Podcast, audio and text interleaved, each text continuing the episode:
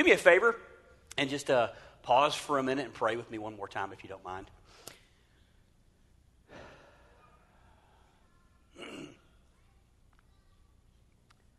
Father, we are grateful for moments just to be still. And we come to you this morning with the hearts filled with gratitude for who you are, for who you've called us to be. Whatever we're experiencing right now within ourselves internally, uh, Father, may we release all these things, all these names, all these people, all these emotions to you. Thank you for your long and loving gaze upon us. May we hear your word.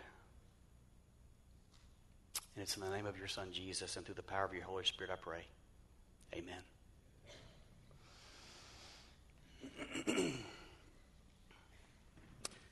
so, as people made their way out of that ordinary block house, their experience was anything but ordinary, as was their response. Right? If you think about your heart being occupied, their hearts were occupied with bewilderment. That's the best word I could come up with. I even like I, it's just great to be able to say the word bewilderment, right? Their hearts were occupied with bewilderment. They were blown away, if you would. Uh, other, other things you might say is they were in awe, they were perplexed, they were seized by amazement, and rendered, if you will, almost speechless. That's another way you could say it. But collectively, the text tells us that they were all glorifying God. And if you had stopped anyone that afternoon, that morning, whatever it was, whatever time of day it was, and said, What just happened in there? What just happened to that guy who's walking out? The response was pretty simple. We have never Brad, we've never seen anything like this. Blake, we've never seen anything like this. Miss Irma, we've never seen anything like this. We don't know what to say. We've never seen anything like this. That was the response. In fact, here's how intense it was it's the year 2021, and we're still talking about it. How do you like that? 2,000 years later, we're still talking about their bewilderment because they couldn't believe what they saw. And here's what we know Jesus is on the move. You got to love that. Jesus is on the move, and he's invited Simon, and he's invited Andrew, and he's invited James, and he's invited John to follow him. And they are moving throughout the Galilee region and Jesus is proclaiming the good news of God, and it goes something like this The kingdom of God has come near. Repent and believe the good news. And I can't help but think that every time Jesus went somewhere, people knew that the kingdom had come near. And everywhere Jesus travels, he's casting out demons. That would cause some bewilderment for most of us, right?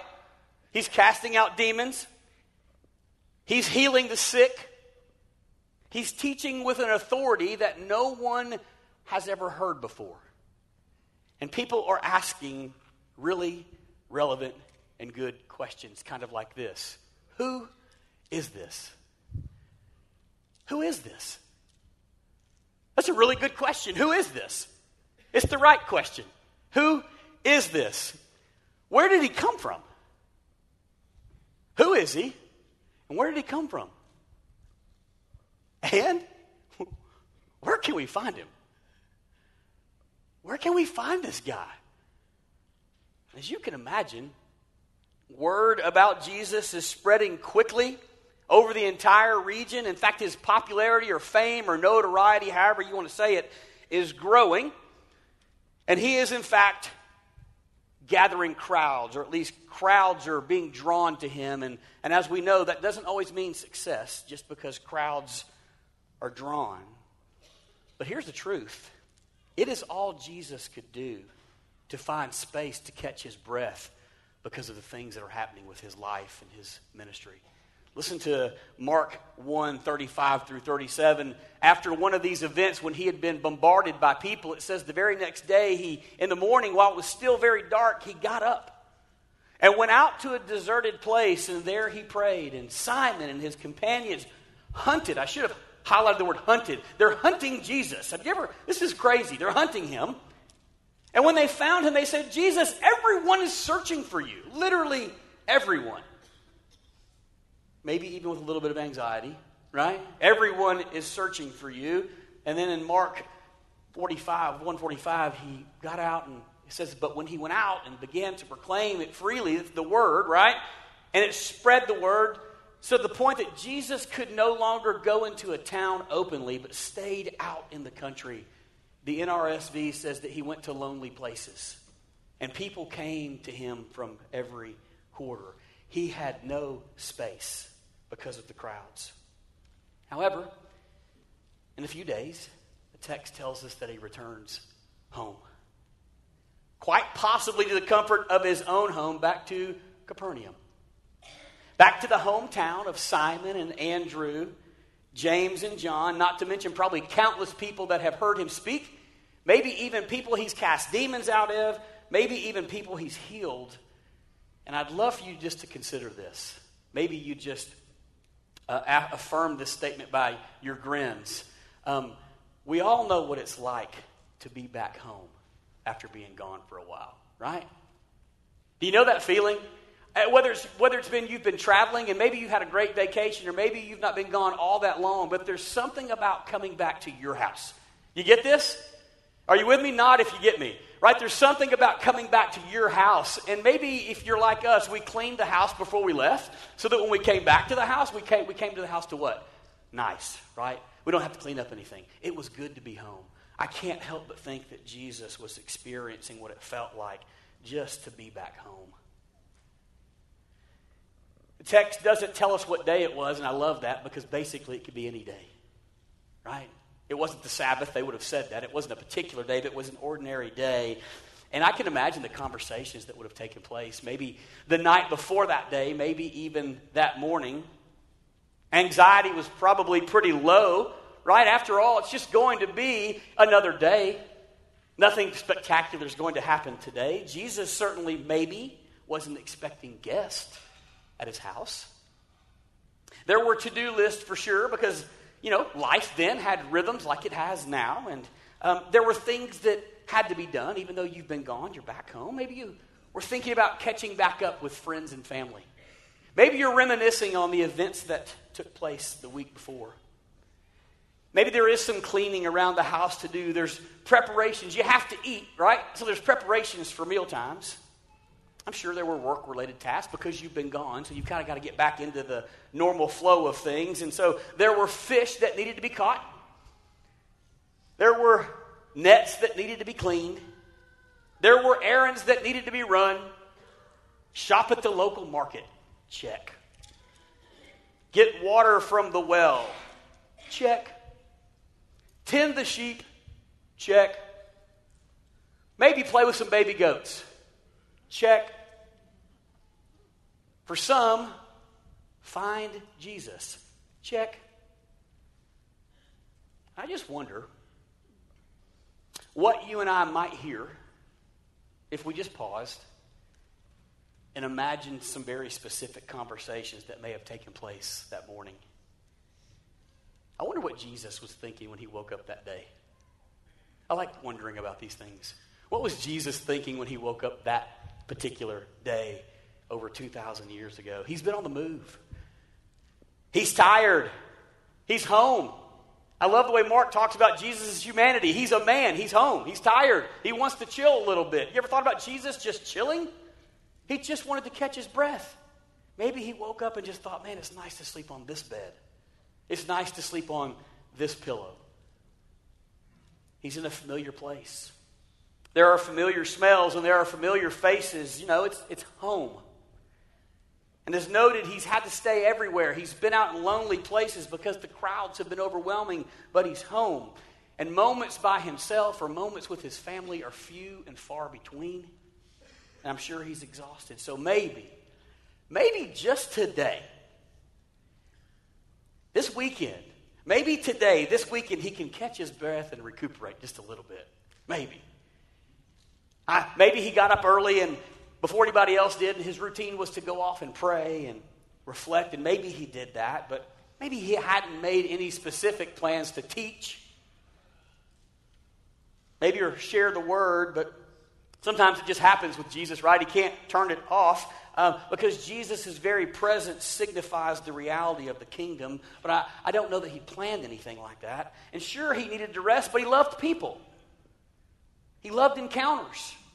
And people never cease to amaze him. Um, and there's nothing like for Jesus to watch creation take place in someone's life. But not to mention this, I think that Jesus likes surprises. And although it was the last thing he was thinking about, I, I can almost guarantee you he probably wasn't thinking about repairing a roof that day. Right? Today he wanted to chill. I wonder what the scribes were thinking and the Pharisees. Luke 5 retells this same story, and it tells us that the scribes and Pharisees were coming from villages all over Galilee and Judea and Jerusalem just to see Jesus and hear him. So he's drawing crowds from all over, and many of them have heard he's come home, and they're looking for him. It seems in Mark that in this narrative, it's way too soon for scribes and Pharisees to becoming to come to him with malicious intent. So I assume they're coming just to because they're curious. They want to hear Jesus, they want to see him. But as we've already pointed out, word has spread quickly. They've heard the stories. Um, they've heard Jesus teach. At least some of them have, and they're intrigued. Why wouldn't you want more? So they want to find Jesus. They have questions. And maybe for some, they've never seen him. Maybe they've never heard him, and they want a glimpse of who this is, whose life and whose teachings are creating such a stir. You have to imagine that some of them were skeptical. Perhaps some have been waiting for this day, and regardless of their posture, the stories, I wonder if they're true. It all seems really impossible, all the things that we're hearing, but today, today's the day. We've got to get to that house before anybody else gets there to see for ourselves. And I wonder what the villagers are thinking, those who live in Capernaum. If you lived there, you probably knew who Jesus was, right? It's not a very big village, not a very big city. You've probably met him. You may have even interacted with him, or, or maybe you know someone who has. Just, just play with this for a little bit. Maybe, just maybe, your next door neighbor, this may ring a little too true though. Maybe your next door neighbor has been the one that's been demon possessed for years. And he's been released from that bondage, and you finally had an opportunity to have a normal conversation with him or her. Maybe you're dear friends with Simon's mother in law. And you were there the day in that possible house in Capernaum when Jesus walked in and took her hand and helped her get up and the fever left her body. Maybe you were there when that happened. Jesus told the man who he had healed from leprosy not to share his experience, but maybe you were one of the people that he did tell, even after Jesus had told him not to. Or maybe you're just part of the crowd. You just want to know what's happening. Whatever the reason was, you were curious. They were curious. They knew Jesus was home, and they wanted to see for themselves. So just maybe, in their everyday, normal going about, they would bump into Jesus, and maybe today they'd have a chance to interact with him. You've got Jesus, you've got the scribes, you've got the Pharisees, you've got the villagers. But what are about the main character in the story? I wonder what's happening in the mind of the paralytic, in the mind of the four friends that morning. We don't even know his name. No name is ever given for any of them. In fact, we don't even know how he became a paralytic or how long he's even been a paralytic, but it appears that he has no mobility. He's likely completely reliant on the care of others. We don't know if he's been like this since birth or if his condition was a result of an accident or, or if his paralysis occurred over time. All we know is that he's paralyzed and that there are some people who care about him pretty deeply.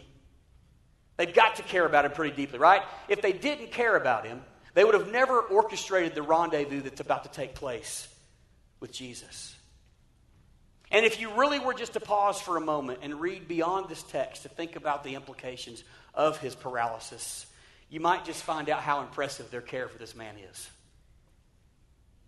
Because given the circumstances, then, you think about how challenging circumstances are now for someone who is a paralytic, for someone who cannot get around, for someone who has no mobility, for someone who has to have everything done from them, from eating to getting up to laying down, all the above. You think about how challenging that is now, how challenging it must have been then.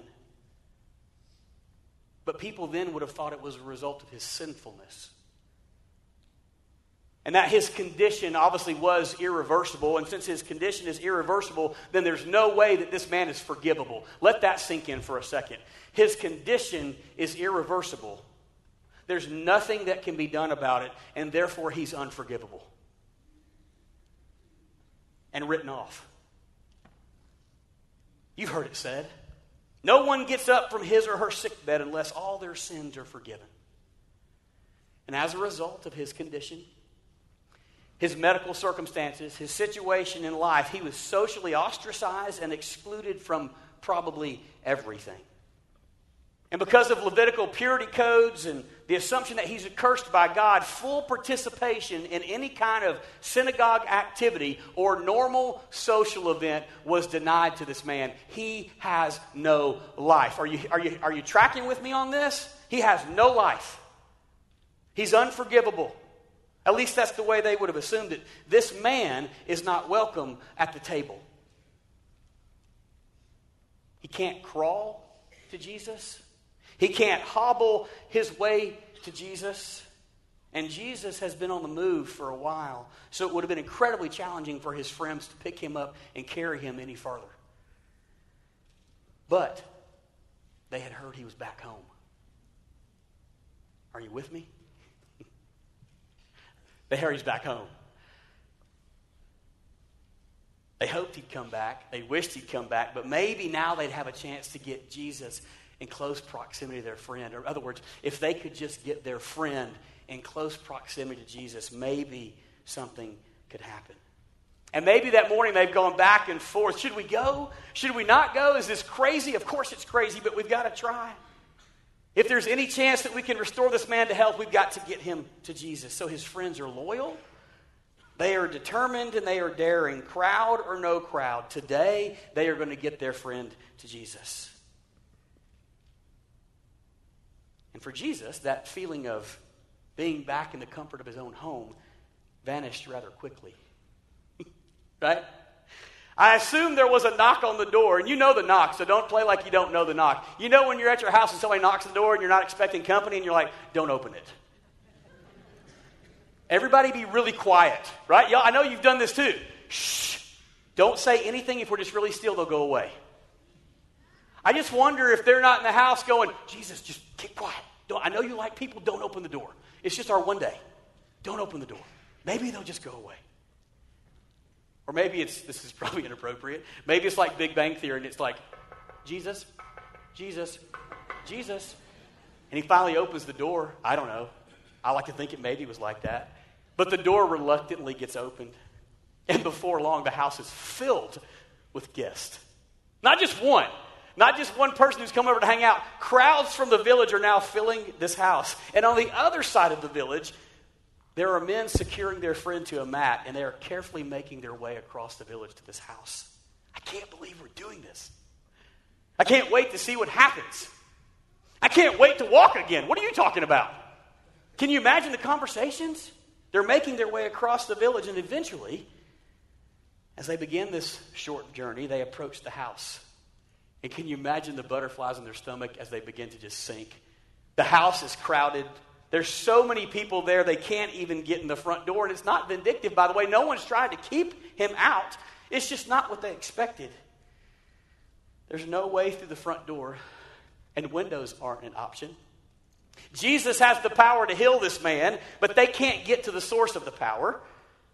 So if you think about it like this, their access to Jesus is unintentionally blocked by really well intentioned people who are sitting at the feet of Jesus listening to him, but they can't get to him. But today, today, this group of friends is rather imaginative and they dare to do the difficult and dangerous, and they are willing to take a risk to get their friend to Jesus. indifferent to the property damage that's about to occur and the barriers before them. They circumvent the crowd and they make their way up this block side of this blockhouse to a stairway, maybe even a ladder that leads them to this flat, mud thatched roof. And it's going to require some digging to get through, but it's their best shot. And after carefully getting their friend to the roof, maybe one of them puts their ear to the roof and maybe he says, This is it. This is the room. Let's dig here.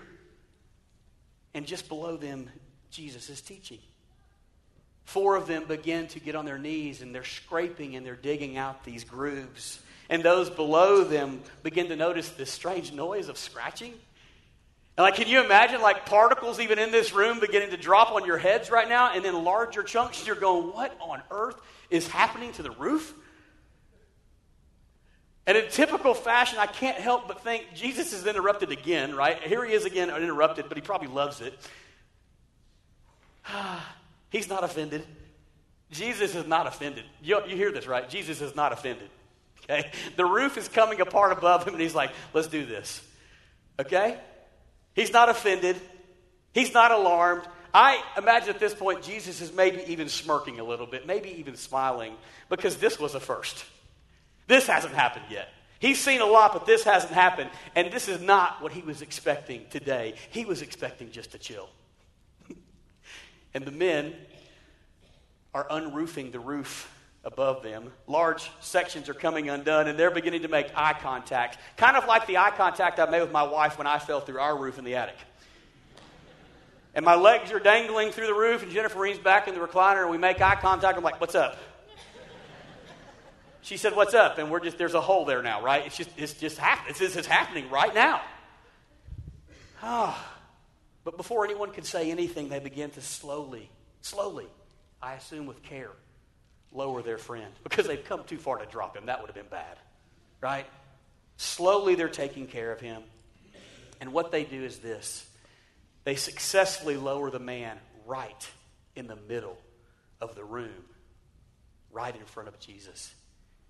Their friend is now closer than anybody else in that room to the creator of the universe. And Jesus takes one more look up and he looks at the friends and their unspoken request and he says this Seeing their faith, he gazed upon the paralytic and said, Son, your sins are forgiven. Now brace yourself for a few moments. Right? They've gone through all this work. They lower him to the roof, and Jesus goes, Awesome. Your sons, your sins are forgiven. And he goes, Seriously? I mean, that's awesome, but that was unexpected. That's not what they expected Jesus to say. The paralytic hasn't been brought to Jesus for the forgiveness of his sins, he wants to walk again. Now what? The scribes are baffled. They're questioning in their hearts, why is he talking like this? As David just read, this is blasphemy. Only God can forgive sins. So the scribes are caught off guard. This isn't what they expected today. It's not what they expected him to say. Who does he think that he is? Who? By the way, it's the correct question. Once again, it's the correct question. Who is this? Although for them, it's like this is not the proper way for sins to be forgiven. There's a routine for this. We have a way of doing these things. This is not it. You're not following the rules, Jesus. And Jesus, perceiving their hearts and their thoughts, confronts their skepticism because he knows what they're thinking, right? And he wants them to experience firsthand the authority by which he can forgive sins. The authority to heal and the authority to forgive are one and the same. He says, Why do you raise such questions in your heart? What are you doing? Why are you, why are you, what, what's going on with you?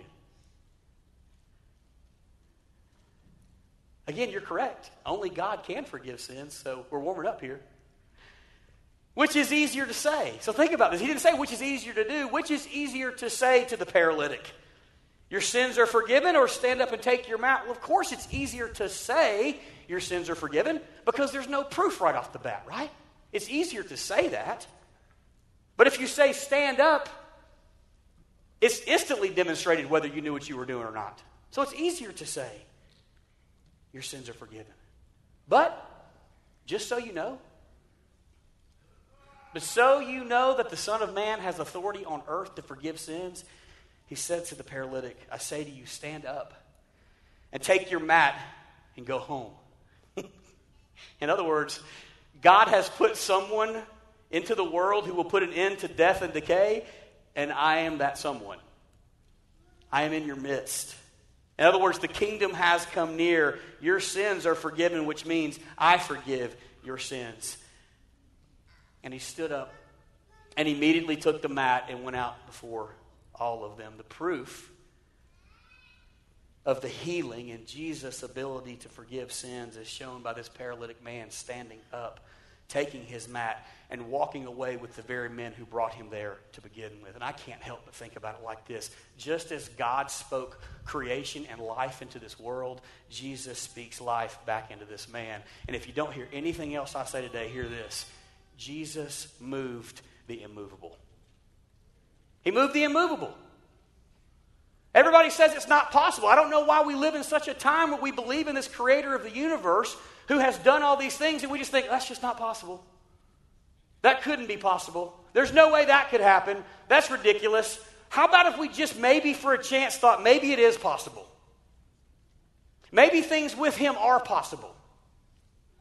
Maybe things we didn't expect to happen will happen because it's possible.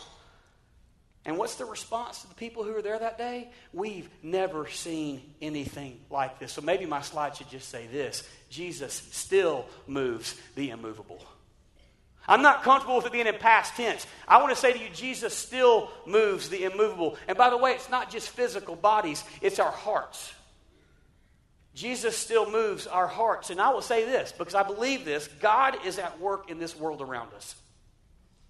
God is at work in this community we call Sumner County. And the question is are we going to join in or not? I believe this scene that we've just talked about takes place today. I believe it's taking place all over this world, and I believe if we just thought that it was possible, it might just happen. And so the question remains the same. I've kind of asked this question each time I've delivered a message the last few times, and I just think I'm just going to keep doing it, and that is what kind of person is Jon Micah becoming today? What kind of person are you becoming today? What kind of people are we becoming? What kind of church are we becoming today? And I walk away from this story with these observations. Being a part of the crowd is not the same thing as having faith or being on a journey with faith. That's easy. Being a disciple requires action, it requires movement, it requires us being in movement with Jesus. Here's another one. As disciples, you and I must commit our lives to movement with Jesus. Not a one time gig, it's this life that flows through us. And I still believe that Jesus' name, Jesus has the ability and the power to heal, to save and forgive, and to free others from bondage. And here's what we do know sometimes access to Jesus is blocked, just like it was in this story. So here's another question Are we becoming people who prevent others from reaching Jesus? In other words, will my life, will your life inhibit discourage and make it challenging for people, all people, to access Him? Or will they be left looking through a window just to get a glimpse? Or will we make the access possible? Are we becoming people who will do whatever it takes to get people to Jesus? Maybe today. I don't know. Maybe my eyes and your eyes will be open to the possibilities around us. And maybe today, you and I, for, for the first time, maybe we'll notice the people who are all around us who are trying to make their way to Jesus. Maybe, maybe today, maybe we'll become like those four friends and be determined and daring and imaginative. Maybe today, what about this? What if today you and I had experiences where we said, we have never seen anything like this? And it's because of Jesus, not because of us. This thing is going to end as abruptly as the Mark chapter 2 passage is. The invitation is wide open, full blast. Full blast all the time, every day. Stand with us and sing.